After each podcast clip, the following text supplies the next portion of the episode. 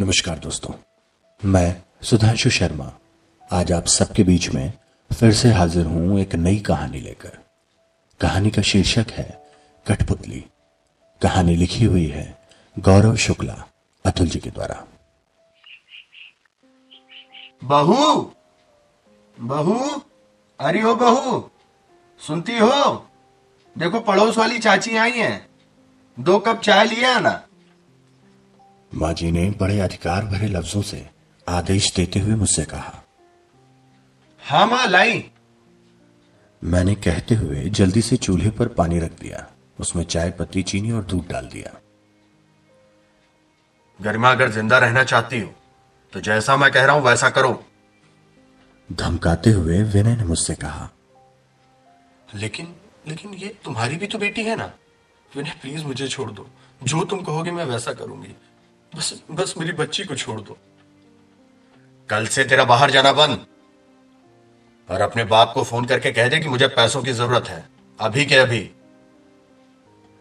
मेरे हाथ में विनय ने फोन रखते हुए कहा। मेरे हाथ कांप रहे थे, हाथ में मोबाइल, पीछे गरिमा मेरे साड़ी के पल्लू में डरी सहमी सी। समझ नहीं आ रहा था क्या करूं कि तभी बाहर से फिर से आवाज आई। अरे सरिता, अरे देख कुछ जल रहा है क्या, यहां तक गंध आ रही है। माँ जी ने मुझे बुलाते हुए कहा। मैं एक झटके से पसीने में तरबतर साड़ी का पल्लू लेकर मुंह को पोंछते हुए चूल्हे पर रखी हुई चाय को उतारा। आह, सपना था, एक बुरा ख्याल, या यूं कहूं कि आने वाले कल की एक झलक। मन ही मन मैंने खुद से कहा। एक डर सा बैठ गया था मेरे और विनय के रिश्ते को लेकर। जब से आई हूं बस कठपुतली बनके रह गई हूं। ये लीजिए चाची।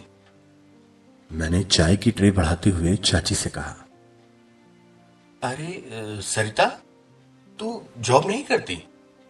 सुना है तूने इंजीनियरिंग की है, वो भी कंप्यूटर्स से। चाची ने आज वो तीर मुझ पर चलाया था जिसका घाव आज पूरे 10 साल से मैं झेलती चली आ रही हूं, जो शायद अब कभी नहीं भरेगा। मैं एक पल के लिए ठहर सी गई थी ये सुनकर। एक यादों का झोंका फिर से मुझे झकझोरने लगा था। अरे क्या करेगी तू जॉब करके? कमा के दे रहा हूं ना, किसी को देना होगा ना, किसको देगी तू? ऐसे नहीं मानेगी, रुक। विनय ने शादी के ठीक 3 महीने बाद मेरे जॉब करने की बात को लेकर थाली मुझ पर फेंक कर हाथ उठा दिया था।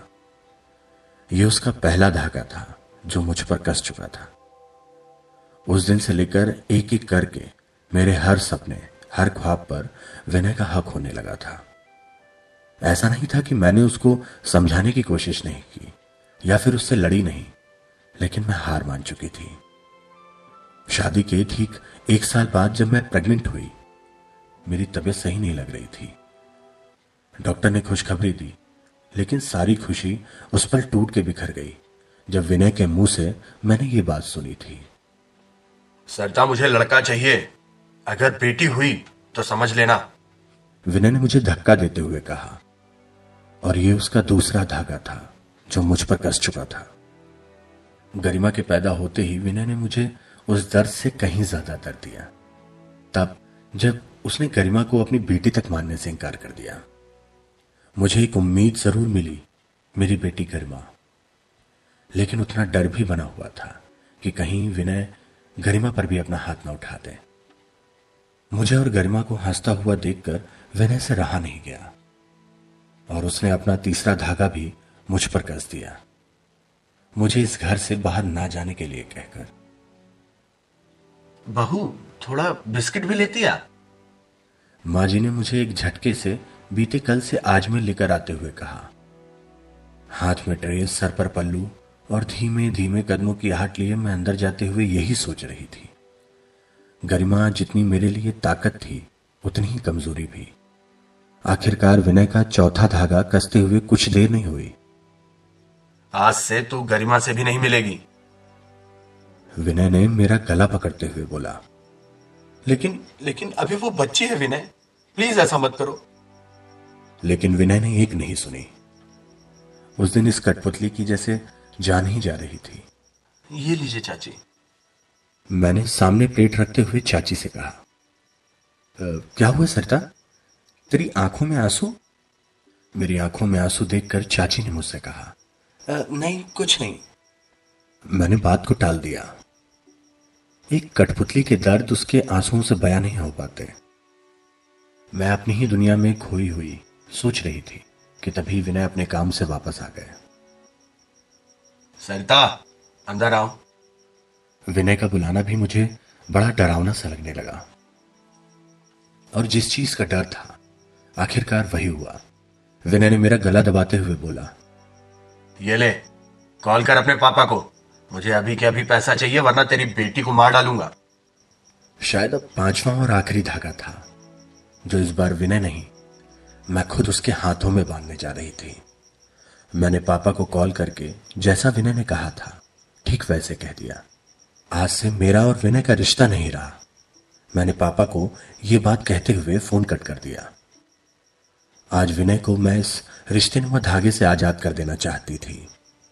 उसकी कठपुतली अब उसके इशारों पर नहीं नाचना चाहती थी, या यूं कहूं कि मैं कठपुतली बन के नहीं रहना चाहती थी जो उसके इशारों में चले नहीं चलना चाहती थी। मैं गरिमा को इस कठपुतली का खेल देखने नहीं देना चाहती थी, इसलिए आज एक और कठपुतली सूली पर चढ़ने चली थी। मैंने विनय से अपना रिश्ता तोड़ ही दिया। उसकी कठपुतली आज उसके हाथों से रिहा हो चुकी थी, हमेशा के लिए। तो दोस्तों, ये कहानी थी गौरव शुक्ला, अतुल जी की। मैं सुधांशु शर्मा आता रहूंगा आप लोगों के बीच कुछ ऐसी ही कहानी लेकर, कुछ ऐसे ही किस्से लेकर। धन्यवाद।